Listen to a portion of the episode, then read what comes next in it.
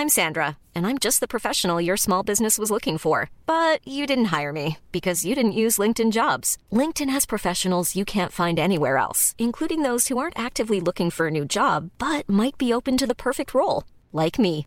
In a given month, over 70% of LinkedIn users don't visit other leading job sites. So if you're not looking on LinkedIn, you'll miss out on great candidates like Sandra. Start hiring professionals like a professional. Post your free job on linkedin.com/people today.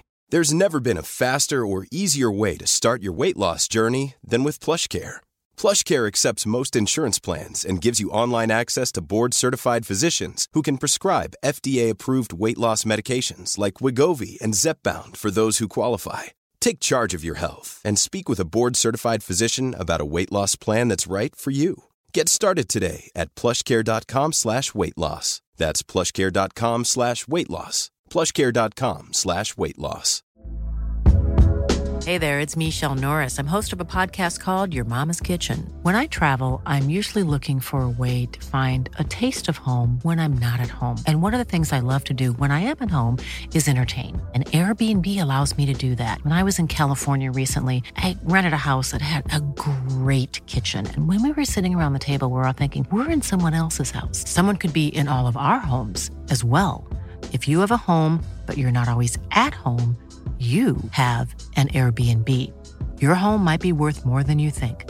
Find out how much at airbnb.com/slash host.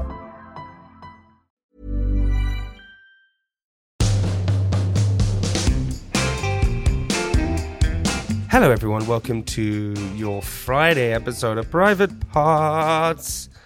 Um, do you know this song? If we ever broke up, but I'm not going to try and sing it.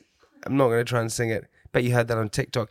If we ever broke up, yeah, that one. Hey, we have artist, singer, just legend Mae Stephens on the podcast today. Now, Mae came on and we chatted about so much. She's 20 years old. And I know it sounds really patronizing when I say it, only because I'm older than that, but it's such a young age and she was so mature, so uh, thoughtful, so interesting and interested. It was such a great conversation. We talked about the music industry, we talk about bullying.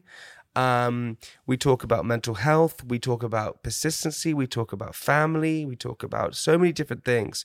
It's a really amazing episode and so many things to take out of it. Um, I'm going to get on with the episode because it's so good. But just remember, we're on social media. So if you follow us on TikTok or Instagram or YouTube, you can at Private Podcast. And remember to subscribe if you haven't already.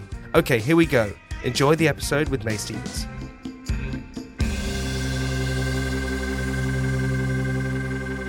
Mae, thank you for coming. Thank you for having me. Don't worry about it. Uh, told you it was going to be a casual episode. it's going to be really casual about stuff. Love it. Hey, when you first came in, you said that your your dad wanted to know how if I was a rugby because he's a big rugby fan, isn't he? Yeah. Yeah, he's he's he's an ex player. I'd like to think he was a pretty good one, to be honest. I never really caught him play, but yeah, he had a very, very strong question to ask. Yeah, I, I played a rugby game where um, there's a guy called Brad Thorn who is six foot five or six foot nine. Sorry, six foot nine. Because that's so big. I'm like five nine. That's like a foot bigger than me. It's like the size of a fridge. That is like the size of a fridge. Good and dude. he tackled me and he broke three of my ribs. And I think your dad was pretty excited about that. I think like most of the country was pretty excited when that happened. When he uh, when he found out I was doing the podcast, he was like, "Please ask him, please. I just want to know." Like, obviously, probably not like how did it feel, but I didn't know you broke three ribs. Yeah, I broke three ribs. Have you ever broken anything? No, I've Never. never broken a bone. You must have been a tough kid. Yeah, I mean, I was the kind of kid to roll in mud and pick up bugs and try them. It was exquisite taste as a kid, but no, I I was problematic. I was the kind of kid that if I stopped talking, something was wrong. Really? Yeah, if I if I shut up, I was ill. So you were, you were you were always quite loud and always quite outgoing and always quite kind of like opinionated, I suppose, in some good I ways, right? very loud kid. Like I, I was loud up until I got into school, and that was where things kind of went a little bit south, and I quieted down because I got bullied. But I was a very very loud child. Like my parents always said I'd be a prosecution lawyer because I always got what I wanted. Yeah. Talk to me, just because I want to get into so much. Because firstly, I mean, you you've just had this. It's incredible what's going on. It's been the maddest year of my life. I know, and I'm just so excited to get into it and, and everything that's happened. But you know, I, I, I was reading up a lot about a lot of you and, and what you're doing and things like that. And it feels like you were heavily invested in music from such an early age. Mm. 12 years old, you were writing music. Yeah. And, and I, I heard you mention before that your dad was a big influence on you. So just talk about family life growing up and what it was like. so I've obviously I've got an older brother. He's 25, and my parents spent a long time trying to figure out what both of us were good at. So they started with my brother. Went through. He he played rugby for a while. He did music. He did a bit of drawing. Like they took him to different clubs, trying to figure out what he was good at, and they moved on to me. I went through God knows how many after school clubs. Like I did art, skiing, judo, all of this stuff. And then I started writing music because I got bullied at school and it was like a release mechanism for me. Like I actually had time to breathe. Uh, I wrote a song about a mother wolf and her cubs, just like a little one on guitar. I took my guitar downstairs. I was so proud of my little scrappy piece of paper. Played it to my parents, and my dad just went, Okay, cool. We found what you're good at. And that was literally it. From then on, it was like every day we got, and you know, a YouTube profile set up. We started up an Instagram. We started posting covers, and we got my first mic and all of this stuff. He just went full in. The moment we were like, This is what you're good at, my dad went, Right, where can I get a mic? How can I learn about analytics and social media and the industry and labels and all of this stuff? Like, he was researching between all of his breaks at work. He was doing spending evenings on his laptop, like after dinner, learning everything and trying to keep up so that he could do the best for me. He kind of he took That's- on the role of like a dadager. That's what we called him, like the dad manager. And he did everything. He took me to gigs, carried my keyboard, ran London Underground, booked me in for competitions, uh, open mics, like random music festivals, everything. Like he was so determined. And I was just this like 12 year old girl who'd written a song and gone, okay, this is pretty cool. I had no clue what I was doing. He was just like, right, if you want to make a career out of this, let's do this. And he just, yeah, he pushed on. That's uh, that's insane because uh, that is that's pretty uh, that's pretty unique to have. I, I mean, my my parents were the, opposite. My parents were like, "Sorry, what's your name again?" I like to meet sometimes, and I was like, "Hi, I'm Jamie, I think." so my parents were sort of the total opposite to that, and what that kind of led me to, I think, hmm. is like wanting to be center stage because I wanted to be noticed and mm. oh my god and all these different things and just love that sort of entertaining Yeah. side because it gave that sort of validation. But actually, yours is different. Is that your? It was your dad who was dri- the driving force behind everything. Yeah, he was just like, he knew what I was good at. And it was a long shot. I mean, I could have turned around to him and said, I want to be an architect or I want to be a doctor or a dentist. And I just went, no, I want to be a musician. And he was just like, right, okay. And most parents would be like, that's an unachievable dream. That's like a mm. long shot. He just went, cool, let's roll with it. And just went off on one. And it was great. Like he, I went through my rebellious teenage stage, you know, the one we all go through where we think alcohol is a good idea in a field. Did that. Out um, of like a plastic glove. That's what I had. Gin in a glove. I mean, that was- Really? yeah. like a doctor's glove. so we're going to tangent of it. Yeah, I used, I used to go to parks with my friend, and we used to go and get.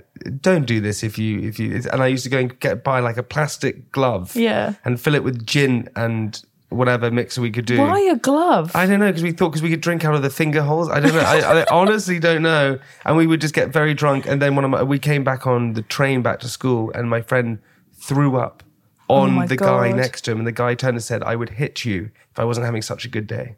Oh my god! Yeah. I feel like that was our that was our pastime. I think lockdown was the worst point. Was just going and sitting in a field. Did that most days. Yeah, I know what you mean. And then my parents got me drunk for the first time and gave me one hell of a bollocking. really? Yeah. Uh, funnily enough, they found me drunk. I had sunglasses on. I thought I was playing it really cool. And then my dad sent me out uh, to the in front of all the neighbours with a bucket and a scrubbing brush. Made me, my friend threw up on the driveway. So he was like, right, here you go.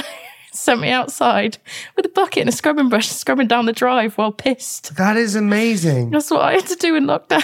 Your your dad feels your dad feels like It's great. like- yeah, he feels amazing because what he's doing is uh, he's he's making you take responsibility. Yeah. which is a really good. He's showing you actually he's teaching you work ethic. Yeah. and also he's saying that like in life you got to find a purpose. Yeah. and if you want to do that purpose, it's not some like hobby. If you want to do something, you got to go for it.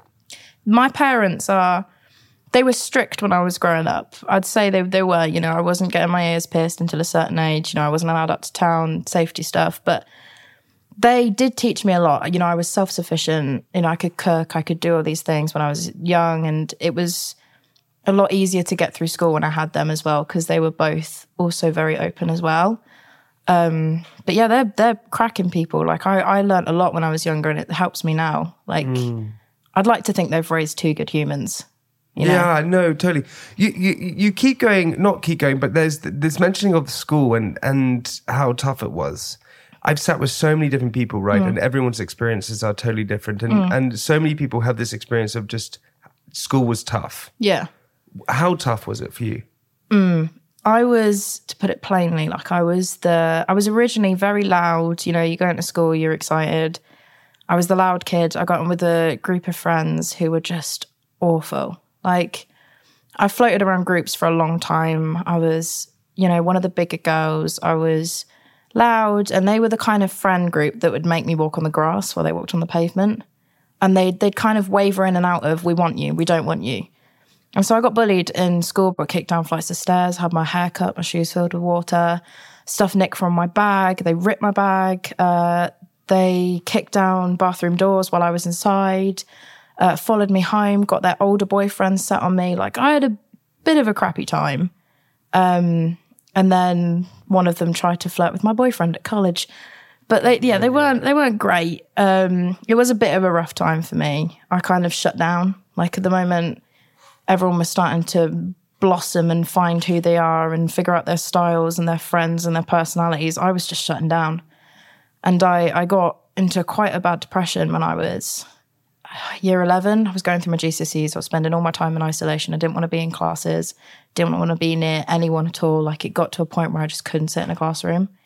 So I did most of my GCSEs in the halls and then I'd go straight back to isolation. And I spent the rest of my school life like that until I got to college and I left all of them behind. And even then, the ricochet of like being shut down again and again and again, then going into college, I had no clue about who I was, what I wanted to do, what kind of person I was. It was awful.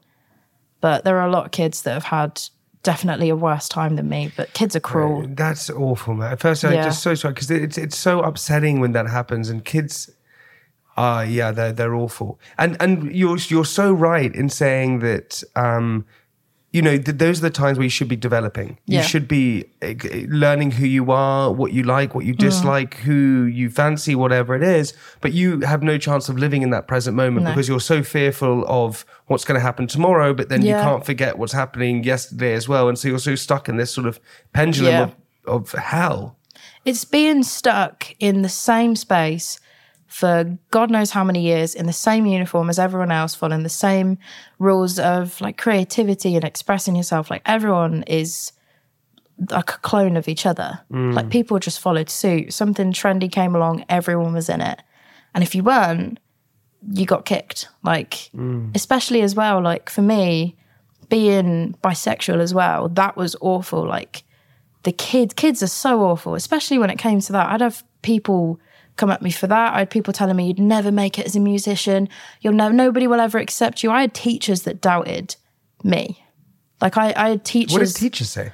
teachers i had i had people say to me that because i was so closed off and i spent my time in isolation i couldn't go to lessons they were like you're going to fail your gcse's and then you're never going to get a job and then all of this crap and i was just like i came out i passed my gcse's and i'm sat here so Damn straight. Yeah, damn straight, mate. I love that. Firstly, I admire your vulnerability and your openness. It's amazing because I, I maybe I'm, it took me so long in my life. I think until like late twenties to even like speak about my vulnerabilities. Mm. Couldn't do it. Couldn't say that I felt anxious.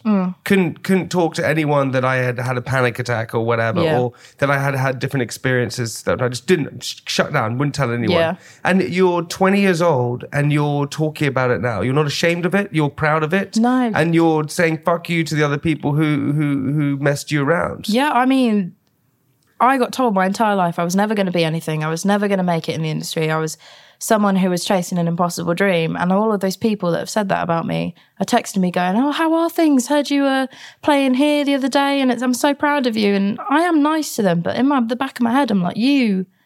You took the piss out of me. You made me feel like I was useless. You made me feel like I was never going to achieve anything. And now I'm standing here. People want a part of that. And it's the same with like my parents as well. Like they championed me, my friends championed me, but everyone else, like I went to school with, they were horrible to me. They took the piss out of me every single day of my life. And now they're popping me a cheeky text like, hey, do you reckon you can get me tickets to this gig? No, no, I cannot. Fuck off. I, I think I, I, I, I think it's amazing. I think firstly, when you're in that situation and Mm. you can't see the tunnel out, it's kind of a really tough place. yeah. And you spoke about depression. Did you speak to your parents about it? it's a double-ended sword because you want to tell them everything, you want to confide in them, but you also know if you tell them, they are going to go up the school, and then you're going to get more shit for it. So it was it was kind of Really, you think that's what would happen? that is exactly what would happen, especially at my school as well. The problem was that the girls that were there, they came from families where the mum kind of egged them on a little bit and like didn't care.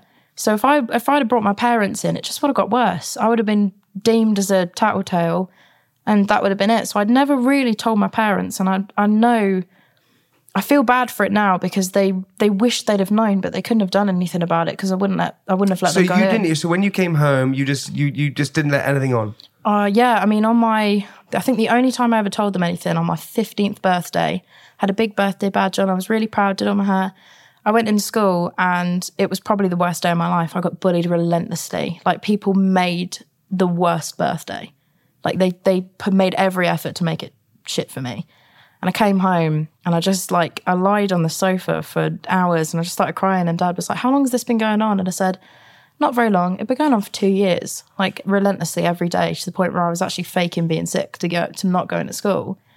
And I didn't tell my parents until I left college, actually, a good couple of years later, before I really told them. The only person that knew anything was my brother, because he'd been through the same thing as me. And so I'd sit down, he went to my school as well. Um, so I told him everything, and he was the person I confided in. I actually probably wouldn't be sat here without him, much. Really? Yeah, he saved my life a couple of times.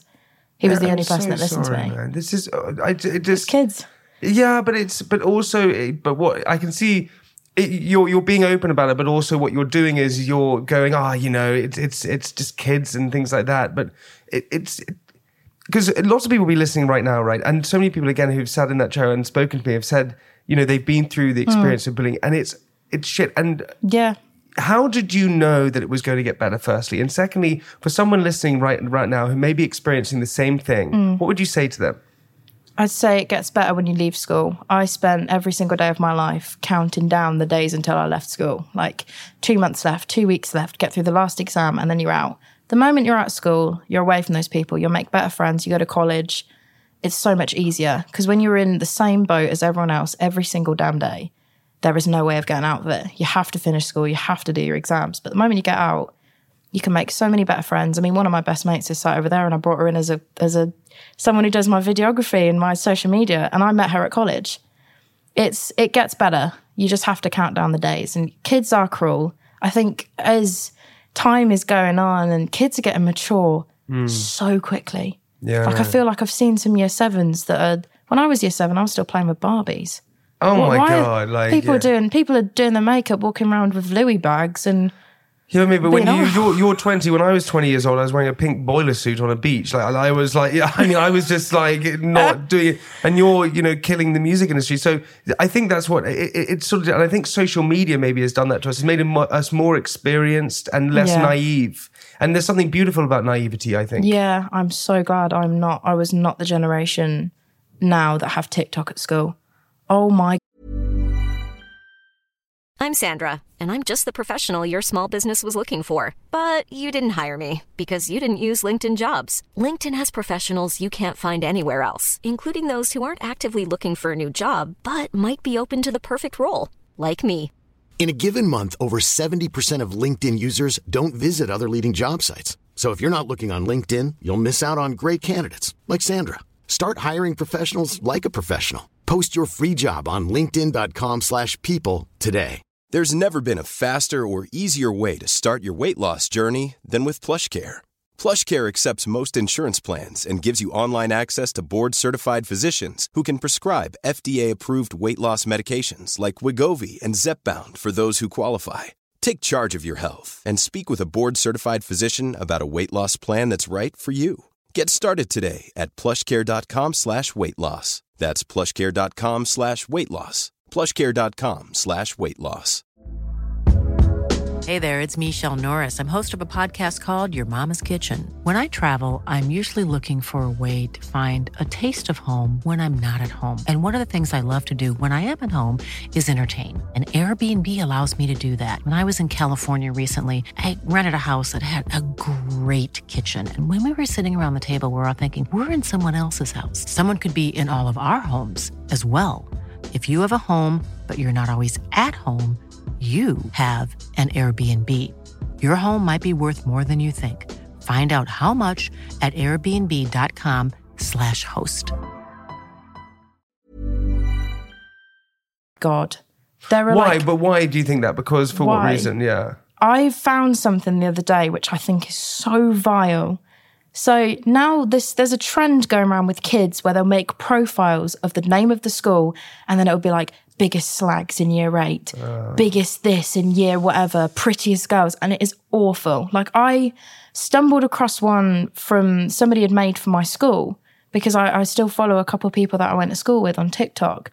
And seeing that and seeing like these photos of these girls that are just like just stuff that people have ripped off their Instagram. It's their just Instagram. shaming. It's just shaming. It is shaming and it's absolutely awful. If I had, if I sent my kid to school and that crap happened, I'd pull them out and homeschool them because it's awful. It's really like what kids are doing now. I I came in when Instagram was only just starting out and. The majority of that was people taking pictures of their lunches and Yeah. posting them on, like, Yeah, or the odd like That's what it used to be, right? the odd coffee selfie, like, and now it's like shaming pages and like for likes crap. Like, How do you? But but just and I don't want to. John, I just think it's important because I think, it's, you know, when you, whenever whenever you talk about uh, whatever it is, whether it's bullying or Mm. mental health or something, you, there's always an echo back, and I think that's a brilliant thing. Right? I think sharing these Yeah. important stories is really important. Wh- why do you think it was you that was targeted by these idiots? do you know what? I don't. Maybe it was because I was a bit loud. You know, I've never. I don't think I've ever fit in. Like throughout my childhood, I've never really been like the one that agrees with everyone and has something to say and is always, you know, always in the same boat as everyone else. I feel like I learned differently to everyone else as well. While everyone else was acing their GCSEs and understanding the criteria, I was learning completely differently. I'm a surround learner. So it took me a while to What's pick the, what's the surround learner? so while everyone else was reading the board and putting stuff down, I was having to physically like create diagrams and color code things. And actually, if there was an experiment, I'd have to learn through the experiment than what's on the board. So I couldn't learn from just words on a board or a PowerPoint. I had to. Why? Because it doesn't. That's it. That's it. That almost weirdly relates to me in some way. I but I didn't know that what it's called. But why was that for you? Because it doesn't go in almost. It just doesn't know. I I got to a point where even through my GCSE, I was researching life hacks. Like if you chew a flavor gum while you're revising, you can chew the same gum while you're taking the exam, and it helps you remember things. Or I was the kind of kid that always got bollocked by every single teacher because I color coded everything. Like you know, Is that a photographic memory? What is it? Is that a, what is what is that in your m- mind that does that? I definitely don't have a photographic memory, but I remembered stuff by colors. Like I got to a point where because I just couldn't get things off the board, I highlighted everything. Like my entire page, I there was a bit that wasn't highlighted, but they were all in different colors and they were all different sections that I understood. But my teachers didn't understand it. So when they saw an entire workbook just full of like diagrams and colors and gel pens, You didn't fit the. I got put in detention for it. yeah, because it's, but it helped me an learn. archaic system that doesn't it Yeah. doesn't allow differences to come out. It has to be this way or the highway. Yeah, so I got put in the category of she's uh, she's the kind of person that colors it all in with gel pens, and then that led on to me joining the music side and, and really finding my path with music. And then I started putting YouTube videos up. There was one kid I went to school with, and he was awful. He used to body shame me every day. Like I got really bad body dysmorphia from it, and he used to pull up my YouTube videos when we had supply teachers on the main board and make everyone watch them, and then take the piss out of me that was what I think that was why I got targeted because I put YouTube videos up. Yeah, that was what happened. But because you were trying, because you were doing something to, to get out there, and, and people, it's almost a jealousy thing. It's an underlying Yeah. jealousy thing where Maybe. it must be. I, I, I definitely think it has to be because you've gone actually and done something. You've put something out there. You've almost put something out there to be vulnerable, and actually, it's an easy target, right? Aha! Look at this. Let's laugh at this. But I think as well as it might have been because I was the kind of person in school that would just take it. Like I didn't fight back because I just I didn't want to cause any more stress than that was already there. So I just kind of took it. And I did that for years and years and years. And then something kind of snapped at college and I just didn't take it anymore. It's like, no. And I started fighting back. Yeah, that was kind of the point where I was like, I'm not doing this anymore. I'm not going to bow down to social pressures. I'm not going to take this crap anymore. I am finding who I am as a person. I know what I want to do with my life and I'm going to go and bloody do it. Like that was, that was it. And people took the piss out of me for wanting to be a musician, but sat here now. That's amazing. So, so when you the, the the music side of things was what helped you with the bullying. You said that. Yeah. So, twelve years old, you start writing music. When was the first time you picked up a guitar or an instrument and went, "This is this is that that when when you've met your dad when you came home and Yeah. your dad." But when at school was it where you had started to go, "Okay, this is actually something that I really want to do." so from four years old, we had this we have this 110 year old heirloom piano. It's been passed down through generations and it got passed to me when I was 12. But it was at my nan's house. So every day after school, even primary school, I've never learned how to play music. I've never learned how sorry, how to read music, but I, I just kind of played by ear. So I did that for a couple of hours after school every day. Mozart. What's going on? Just you could play by ear. I just kind of started listening to songs and then pissing around with the keys. And I just kind of learnt to play songs. I'd hear stuff on the here. radio. Get out of here. That's what I did. Like that's how I spent my time and that's how I learned how to play. And then So just sorry, just just for my my dumb naive brain, you you you heard so you basically uh, remembered what each note sounded like without knowing what it was. You didn't know if it was A, C minus, nothing like that, and then you would just play it just on the, the memory of the sound. It'd take me about five minutes to figure it out, but once I did, I learned a Moonlight Sonata from my nan's radio on piano when I was How does that? Sorry, it would, uh, dun dun dun dun dun dun. Okay, dun, dun. yeah. I can't, yeah. but I, I learned that, and um, I, I learned loads of stuff. I, I learned did some Queen, some ABBA, um, yeah, and then I took music for GCSE, and I started to learn how to read music. My music teacher, she was amazing. Like she tutored me after school to help me pass my GCSEs, learn What how to read music. What's her name? Miss Ely. Miss she's Ely. amazing. Big shout out to her. Um, she's always championed me. Like she was the person that listened to me when I had a bad day after school. She tutored me. She helped me with my work. Like she she got me through school, and, And she saw your talent. I, I I hope so. She st- apparently she still plays my GCSE pieces in, in lessons. Really? Just like 15, 16 year old me singing into a really crappy microphone playing a song. Yeah, she she still plays those. But yeah, she she was amazing. But I, I used to sit in the practice rooms during lunch with a keyboard or a piano and I just sit there my entire lunch. I'd lock the door, I'd put the shade down, I didn't want anyone else in. That was how I got through my day. Because in school, in isolation, you're not if you're not if you're just sitting there by will, you have to go outside and get some fresh air. So I just went into the to the music rooms and I spent hours in there. And that was like my Wow. that was my school life. That was what I did. But okay, so one could sort of say that even though you were having this terrible time Mm-hmm. at school and everything was going bad, that almost pushed you towards going into this place and playing with music and and you It was know, escapism. It was escapism, right? Literally the only time I had where I could hear my own thoughts. I could, if I had had a crappy day, I could just go home, release it all in a song, write stuff. I used to write about problems with friends. I used to write about my friends' relationships. I used to get people to give me things to write about so I could take my mind off it at the end of the day. And it got to a point where I'd come home, I'd close my dining room door when my keyboard was in my house and just play. I used to play four hours a day every day after school for years. And that was what I did. That was my therapy. And the moment I'd come out, my mum would be like, You okay now? I'm like, Yep, fine. I've had my day. I've four sorted it out. hours a day. I used to sit on there for hours, like just figuring stuff out. And if I couldn't get something, I'd play it again and again and again and again until I got every single thing perfect. That feels a, that feels a, that feels like a, almost obsessive in a, in it like a, in not in a negative way or a good way. I don't know. It was it was a good way. I mean, it was it gave me something to focus on other than like classes because at that point most of my friends were going out on the piss and It's complete distraction. So Yeah. the, the other option was to think about that. So this was the way better. So let's just do Yeah. this to distract myself. I yeah, I missed most of the house parties and all of that crap because I was too busy focused on getting a note right or writing a song or pre- preparing for a gig. Like it was it was obsessive. I got to the point where I, I said one day, okay, I want to learn how to get from this end of the piano to that one, just from one hand, hitting every single note. And I did it for hours until I got it. And then I was like, right, move on to the next thing. And that's I just tasked myself with those kind of things to build up my dexterity and to get myself ready for gigs. I yeah, I it became obsessive. How much do you think there's a? I don't know if you've ever heard the ten thousand hour rule, where you become think- a master, right? I think I might have hit a little bit over ten yeah, hours. feels, it feels like that, right? But I- I mean, this is such a lame sort of reference, but I, I did this dancing show, right? And I did this strictly thing. And th- what I realized in that is that you were given like a dance routine at the beginning of a week, Yeah. right? And you would like, there's just no way. There's no way I'm going to be able to learn this. Yeah. No way in a million years. But then come, come Thursday, having practiced for whatever, nine hours a day, you Yeah. suddenly, go, oh, I think I kind of get it. Yeah. And what it made me realize is when you really push yourself Yeah.